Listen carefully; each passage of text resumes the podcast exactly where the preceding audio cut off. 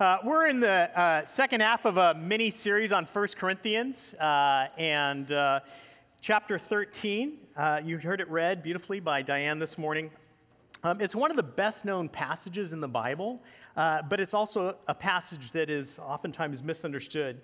When you read 1 Corinthians 13 as part of the larger book of Corinthians, which we've been going through a series on Corinthians, what you see is that far from you know, sentimental poetry, Paul is giving a harsh rebuke. You know, it's a certain kind of report card, really, where Paul's going through everything that uh, really the Corinthians should be doing right, but they're failing at. Love does not envy, but you're filled with envy. Love does not boast, but you're bragging. Love does not act ill mannered, but you're rude. Love does not get irritable, but you guys are fighting all the time. So, really, this little section, which we tend to read with such romanticism, um, is actually uh, a report card. It's a hard hitting rebuke, and Paul's giving a sobering wake up, and he's saying, You're failing. Uh, you need to turn it around. You're getting a solid F in the Christian life because being a Christian is to be a, a person that's marked by love. Um, but if you also look at it in the larger context, something else emerges. You know, in chapter 12, the Apostle Paul addresses the question of unity. We already looked at that. Uh, the Spirit gives to members of the church different gifts in order to bless and to serve others. And in chapter 14, uh, next week, uh, Josh will be back from vacation, and he's going to uh, look at how the gifting applies to corporate worship. But chapter 13 is really interesting you know, if you're listening to a great symphony, at some point you start hearing the tune. You start hearing the little motif that is going to eventually be the crescendo, the climax. And in, in chapter 13, in these verses, we begin to hear the first faint sound, that first little melody that eventually is going to be a part of the climax of the book of 1 Corinthians, where Paul is going to talk about the resurrection life of Jesus. Chapter 15, come back September 15th. I'm going to start that chapter. Uh, looking forward to that. Uh, so, so, what happens here in, in 1 Corinthians 13, verses 8 uh, to 13, is Paul begins talking about this vibrant, powerful life. And we actually see him beginning to go there in verse 7, where he says, Love bears all things and believes all things and hopes all things and endures all things. And what we saw last week is Paul's not saying that to be a Christian is to be a doormat that just bears all things, you know, and just and to be naive. I just believe everything. Whatever they tell me at church, I just believe that. Uh, sorry if you're from the South. I didn't mean to go into a Southern accent. That wasn't good, was it? I had a girlfriend from the South one time, and one time I did that, and she was like, Why are you saying that that way? I was like, Okay. Anyway, no, the reason Paul goes into love bears all things and believes all things is because he wants to say that love is an unstoppable force, that love is a power at work in this universe that cannot be stopped. That's why I like the translation Love never tires of support. It never loses faith. It never exhausts hope. It never gives up. love never falls apart. That's verse 8. Love never falls apart. It never fails. That word fails there, it means literally it never falls down or collapses or disintegrates or fragments or decays. Love is not a transient thing. Love is not something that someday will pass away. Love is what remains. It has a power and a force. And so, what we see here is that Paul is giving us an ontology of love. That is a big word, ontology. It just means the science of being. Come on, folks. Didn't you do metaphysics and philosophy in college? Paul is giving us an ontology of love. Love is part and parcel of the resurrection life that one day will break out and has already broken out in Jesus. So in 1 Corinthians 13, Paul is not giving us some kind of romanticism, some kind of sloppy, you know, oh, lovey dovey dovey, let's read this at a wedding. No. And he's not just interested in telling the Corinthians some ethics, some duty, be, a, be good people, be loving. No, he's giving the Corinthians eschatology. He wants the Corinthians to live life in light of where the universe is heading. He wants the Corinthians to live life in light of where the universe is heading. He's saying love is not just your duty. No, love is your destiny. The whole universe one day will be speaking one language, the language of love. And the church is to be the place where people start hearing that language here and now, because it is the destiny of this universe. It's profound. You see, Paul is saying that heaven is a world of love. So in 1 Corinthians 13, 8 to 11, we're going to take a look at what Paul does, how he sets us up. He, on one hand, he contrasts this current life, our current state of existence, with the world that is going to break out, that is already broken out, that broke out in the resurrection of Jesus. And so, what we're going to do this morning, and I always give you a map. Here's your map. We're going to look at these two states of existence. First, our current state of existence, and then the world to come. In order to drive home the, this idea that love is the enduring quality, the only thing that's going to endure that we see in our current life, Paul lists a number of ways our current state is transient and fragmented and incomplete and temporary. So we start with four things that Paul says about our current state. And the first thing that Paul says is our gifts have a shelf life. Our gifts have a shelf life. Look what he says. As for prophecies, they'll pass away. As for tongues, they'll cease. As for knowledge, it will pass away. Corinth was a place, as we've learned, it was a, it was a massive metropolitan city. It was, a, it was a place that was a meritocracy. There was no old money. And there was a lot of gifted people throughout the Roman Empire that came into Corinth. And it was one of the places where you went to church, you thought, wow, there's some impressive people here. You know, there were some people with some gifts. And we know that there was people with gifts also because people were doing all kinds of stuff. Paul lists them there, right? But the problem is, is that even though it was a gifted group, a, a, gifted body, they squandered these gifts. They didn't use them in order to bless and love each other. They used them, if anything, just to simply try to show off or try to get attention for themselves. And Paul says, no, don't you see these gifts have a shelf life? Use them before you lose them. If Paul was here this morning, he'd say, get over to the ministry fair. Right, Natalie? Get over to the ministry fair, right? Use your gifts. Use them now. You will lose them. And every single one of us has gifts. But these gifts are temporary. These gifts are temporary. Then Paul says, Our knowledge is complete and fragile. This is the second thing he says about our current state. Our knowledge is incomplete and fragile. Look what he says For we know in part and prophesy in part, but when the perfect comes, the partial will pass away. Knowledge was a big thing to the Corinthians. And, you know, in chapter 8, Paul reminds the Corinthians hey, knowledge puffs up, but love edifies. They were all into knowing all these things, right? Uh, but Paul says, hey, don't you understand how fragile our knowledge is here in this world? Don't you understand? Uh, when he says that we know in part, that, there, that word there actually is piece by piece. So far from being impressed with each other's knowledge, um, we need to recognize that our knowledge in this life is imperfect. We, you know, listen, I, I, can, I can speak with authority as someone who, who, who did some graduate work, all right? it's, it's grueling. And knowledge is so fragile. And those of you who are in the knowledge industry, you know it's piece by piece. You have to build, you have to work, you have to build. Oh, I was wrong there. I know a guy that he flew over to France to study this Huguenot village in order to write a chapter in his PhD dissertation. He spent a year there. He came back, and then the professor's like, actually, this doesn't even fit with your project. I mean, knowledge is a fragile thing, right? And so Paul says, hey, listen, knowledge is fragile. Our knowledge is fragile. Don't be overly impressed with what you know. And when he says piece by piece, he's also tapping into something really interesting. You know, from Parmenides to Hegel, philosophers have wondered how we can possibly grasp things that are perceived little by little within temporal processes. And Paul is actually using that same language. He's piggybacking on a long philosophical tradition that climaxes with Hegel's thesis, antithesis, synthesis. Remember that? And it just keeps going, right? And it never ends, and we're constantly trying to learn. So Paul is tapping into this, and Paul is introducing this idea of epistemic humility. So maybe you're a person that thinks you know everything and you've got all your Bible verses and you're going to pound people over the head. You're not like the Apostle Paul. The Apostle Paul was a person who had epistemic humility. That means Paul recognized the fragility of our knowledge in this life. And I love it when I meet Christians that get this right? Thomas Aquinas, the great theologian, right? Towards the end of his life, while he was writing his Summa Theologia, had a, had a revelation, had a vision. He had a spiritual vision. And he put down his pen and he never wrote another word.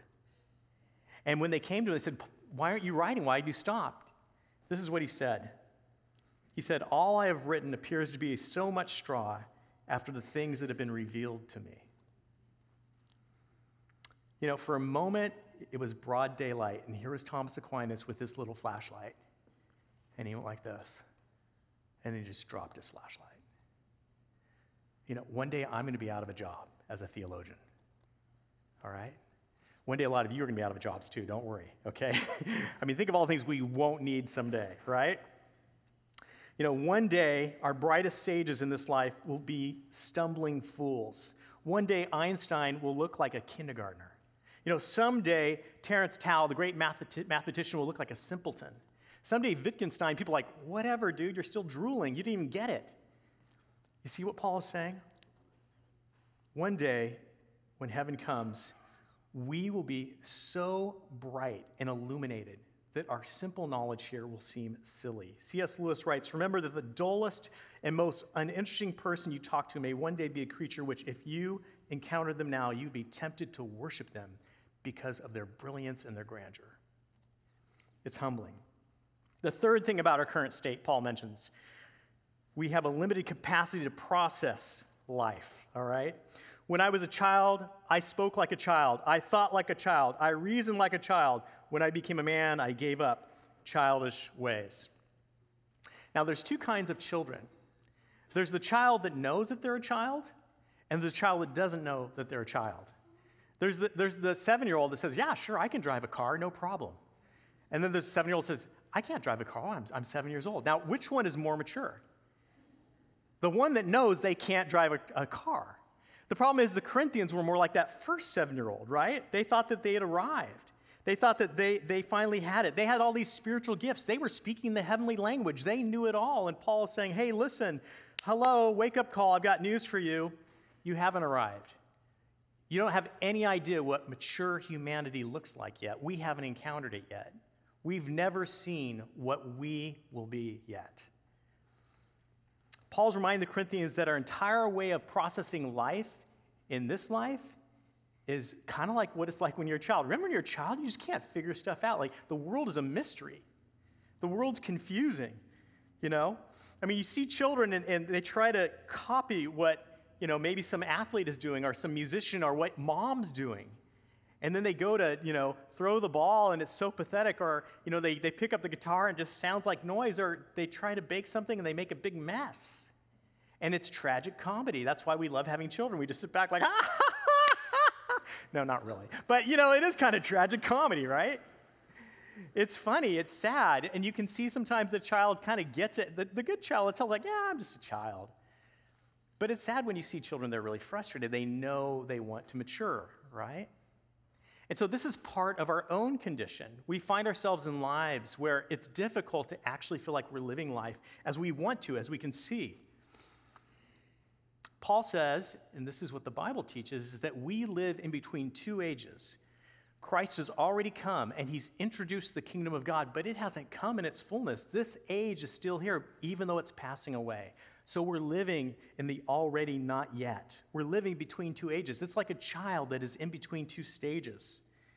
St. Teresa of Avila said, In light of heaven, the worst suffering on earth will be seen to be no more serious than one night in an inconvenient hotel.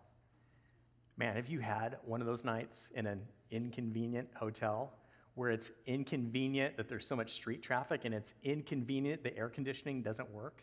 And it's inconvenient that there's somebody really loud next door. She's saying our entire life someday will just seem like that. Now, now what, what, what is she doing? She's remembering she's a child. She's remembering, wait a second here, wait a second. I know it feels hard in this life. I know it's difficult, but look, I'm just a child.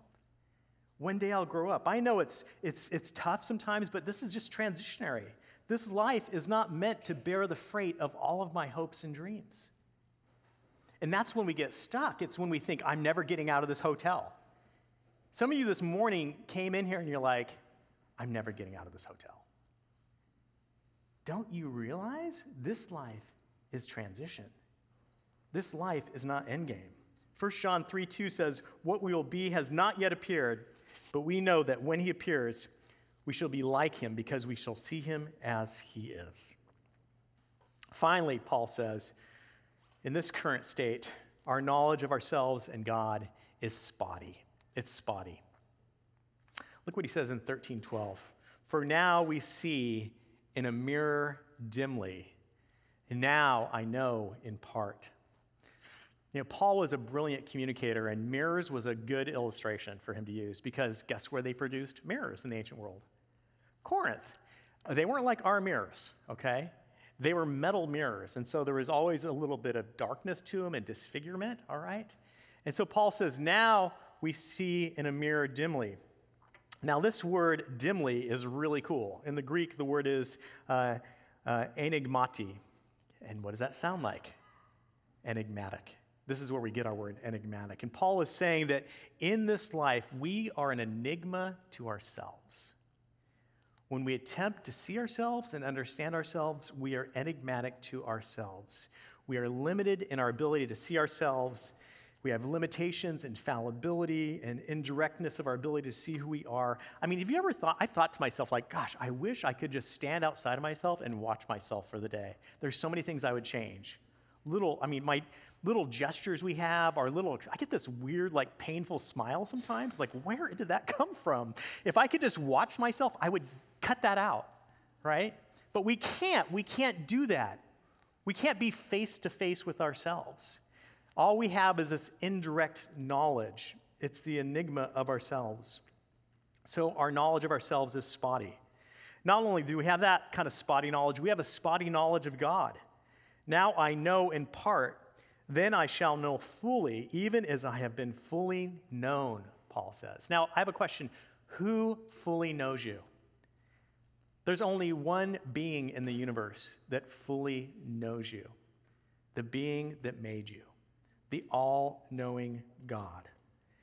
God knows us fully, but our awareness of God is not full, it's partial. Psalm 139 says, There's no place where we can hide from God's sight. So God sees us all the time, God knows us completely, and yet, how often are we even aware of God's presence?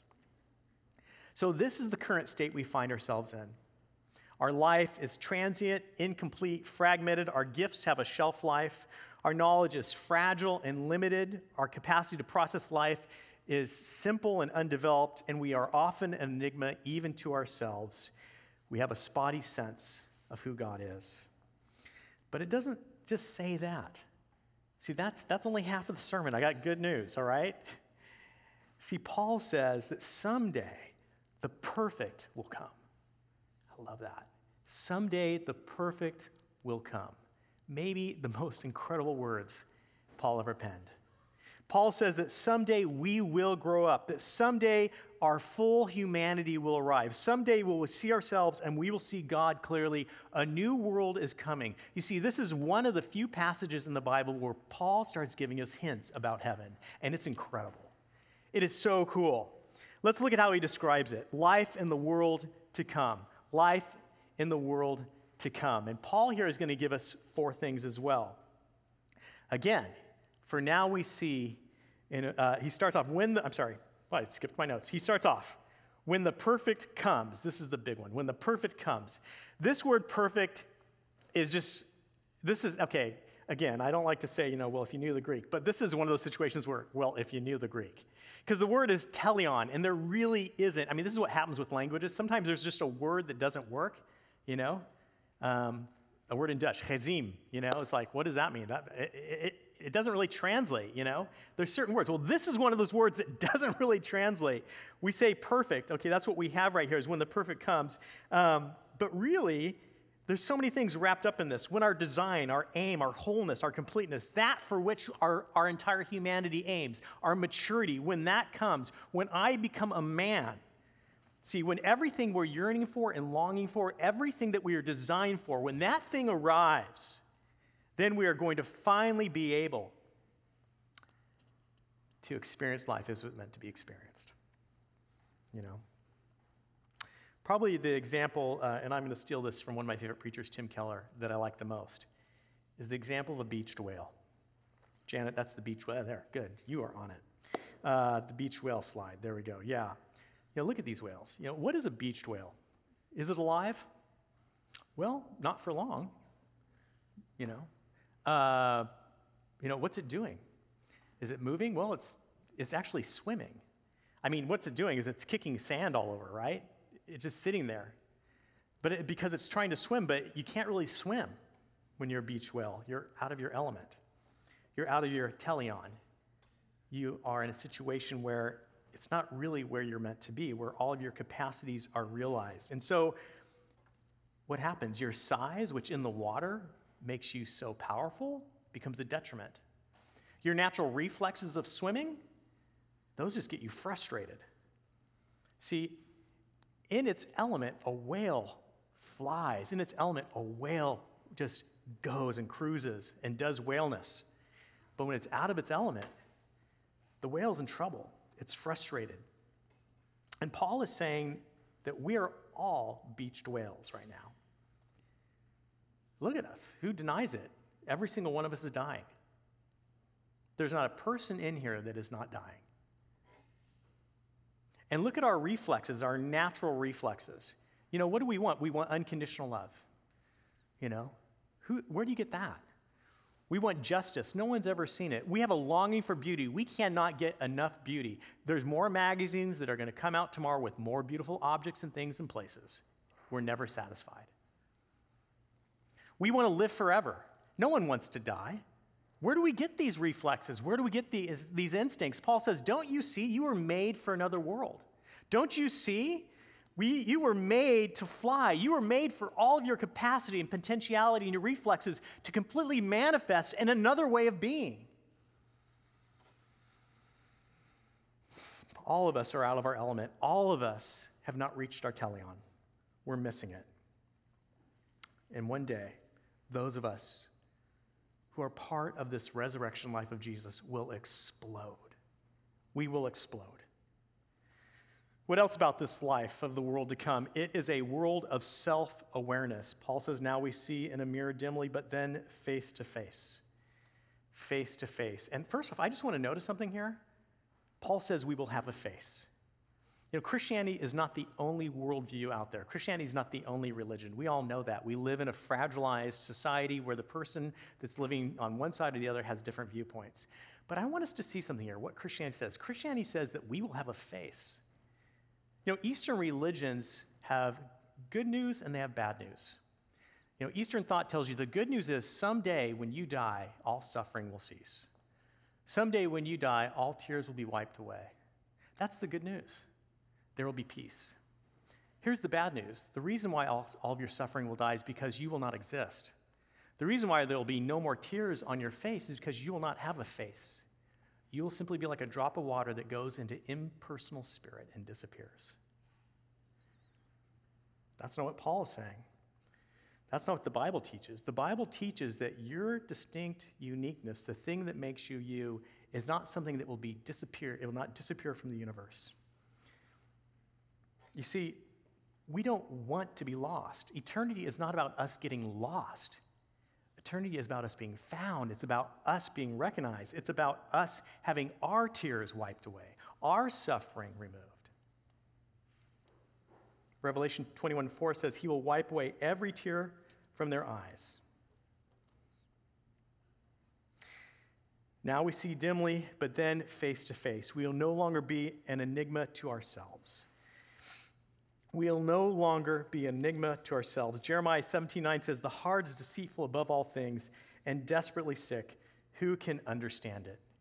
And let's face it, I mean, you know, you don't need to be, you know, some kind of brilliant psychologist or read a billion self-help books to catch yourself in self-deception. Right? I mean, there wouldn't be such a thing as addiction. We wouldn't see all the things on the news if people were as clear about themselves as they are. Uh, they think they are we hide from ourselves. Um, we, we have to work to see our hidden motives. You know, and, and when you get when you kind of catch yourself, it's like shocking, isn't it? Like, oh my gosh, I've been doing that. What's my problem? You know, I've been to therapy and I want to recommend it. it uh, we have some great Christian therapists in our in our church, and if you've been, um, here's something you're going to realize uh, if you've been or if you haven't been. Number one, it's not instant. You don't show up, put down your money, and you know they just wave something over, and you're like, oh, I'm healed. It's not instant, it's a lot of work, it takes money. But if you have a good therapist and you work at it, there will be moments where you go, oh, well, that's why I've been doing that my whole life. Oh my gosh. Those little moments of revelation, you know I'm talking about? You don't need to go to therapy to have them. Sometimes God is just gracious and you see it, but you're just like, wow. Sometimes a friend points it out, like, hey, I, you know, you notice that you do? Do. And if you're humble enough, you receive it like, oh gosh, I guess I do that. And those moments when you're able to put the pieces together and you are no longer an enigma in that area of your life, it's like the light bulbs go on. It's wonderful. It's absolutely wonderful. Well, here's what Paul is saying someday all psychologists will be out of work also. all right? Someday we won't need psychologists. We're not going to need social workers are going to help people, you know, see things like, no, you really shouldn't do that to your child. That's actually called, you know, uh, child endangerment. Like we, there's, you know, we're not going to need that. There will always be a need for psychologists in this, in this life, but one day we will have an absolute crystal clear awareness of ourselves. We will be able to see ourselves. But here's one other thing I want us to see. Not only will we see ourselves, but we will be able to see each other. This word, uh, prosopon, pros, prosopon in the Greek, is so cool. It's such a beautiful picture. The great philosopher Emmanuel Levinas um, the great phenomenologist of the face. You, this, is a, this is a Emmanuel Levinas loving church. I know all of you read all of. I'm just joking. But if you ever get a chance, um, you know, great philosopher, and he was one of the people that really spent time talking about what happens with the human face, what happens when you look into another person's face, the profundity of what happens when you look into another face. And he has this great quote The face is present in its refusal to be contained. Let's put this on the bottom shelf. You cannot take a gun and kill somebody if you've actually seen their face. It's always faceless people that we commit violence to. It's always people that we put in a box and we remove their face. That's why crowds are so dangerous. That's why mobs are so dangerous, is because the human face gets erased in that kind of social setting.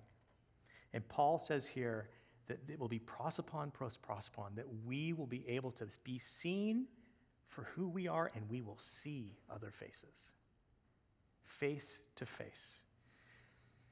What brings this ability to see and embrace oneself and others as they are? The Bible is clear. We come to know fully as we are fully known. And who knows you fully? It is God. How is this kind of capacity to see ourselves and to see others realized? We will look into the face that made all faces we will look into the face that made all faces. The only way, once and for all, we will cease being an enigma to ourselves and reduce other people is when we look into the face that formed all faces. We are made in the image of God, and until we accurately see the model from which all faces were derived, we will never be able to see faces aright and we will continue to grieve shootings. We will continue to live in a world where we practice inhumanity to man. But the good news is, is one day we will see face to face. One day we will see face to face because one day we will be able to see the face that formed all faces. And this is the beatific vision. This is the, the beatific vision. This is the Visio Dei. This is the face of God. And the Old Testament is a massive story about how mankind lost the face of God and how mankind regained the face of God. How mankind once had the Visio Dei. That's the picture there, right? That's at least some artist's rendition. And lost the Visio Dei. You know, in the garden, we find that Adam and Eve are created and they're walking with God. They have God's presence with them. The face of God is accessible. And we know that we are made for the face of God. David in Psalm 16 says, In your presence is fullness of joy. But here's the problem we find in the Old Testament when people get close to the face of God, they start falling apart. They don't know what to do with the face of God. Job says, My ears have heard of you, my eyes have seen you, but now I retract my words and I repent in dust and ashes. Isaiah says, I saw the Lord in his glory and in his temple. And then the next thing I did is I fell at my face. I said, Oh my gosh, I'm ruined. Woe is me, for I have seen him. Moses says, Show me your glory. And God says, I can't show you my face. If I show you my face, you will not survive. This is the problem that needs to get solved in the Bible. How can we have access to the face of God? We are too finite, we are too sinful. So, to be a human being is to be conflicted. The very thing that we long for, that we need, that we are created for, is the very thing that we can't get access to the face that will once and for all help us to see ourselves and to see others aright because it is the face we need most. It's the, it's the, it's the face that we long to have. See us, to know as we are fully known. So here's where the story takes a beautiful turn.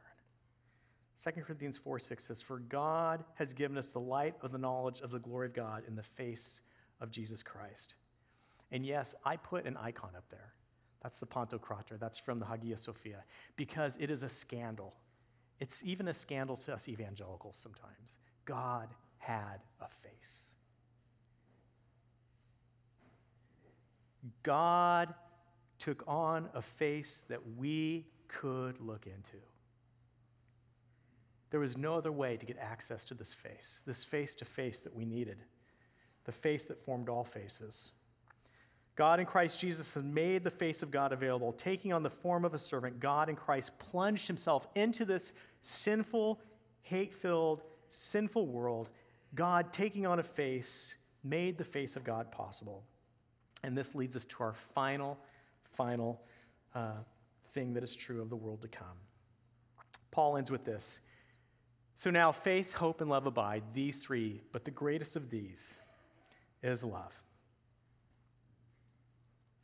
I love it.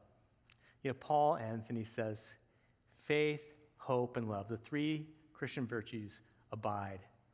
But even in the end, faith and hope are just scaffolding that will drop away. We won't need faith in heaven. We won't need hope. We'll have it. But love will remain. Love is indestructible. Love is indestructible. And in fact, if you look at the Greek, the very last word Paul uses is love in this section because love has the final word. See, this is the Christian vision. You're not going to get it anywhere else. This is the Christian vision, which is love has the final word. The Bible says that God is love. God is love. That God is not just some solitary being staring at the wall, but God in God's triune splendor, Father, Son, and Spirit, look face to face in, a, in this loving intimacy. And the story of the Bible is that we've been invited into that intimacy. It's so beautiful. Jonathan Edwards writes God is the fountain of love, and therefore the glorious presence of God in heaven fills heaven with love. It's a place where we will not be evaporated, where we will not be impersonal and disappear. It's a place where we will be seen, we will be known, and we will be embraced by a love that will transform us forever. And if you're not a Christian this morning, you've got to get a hold of this.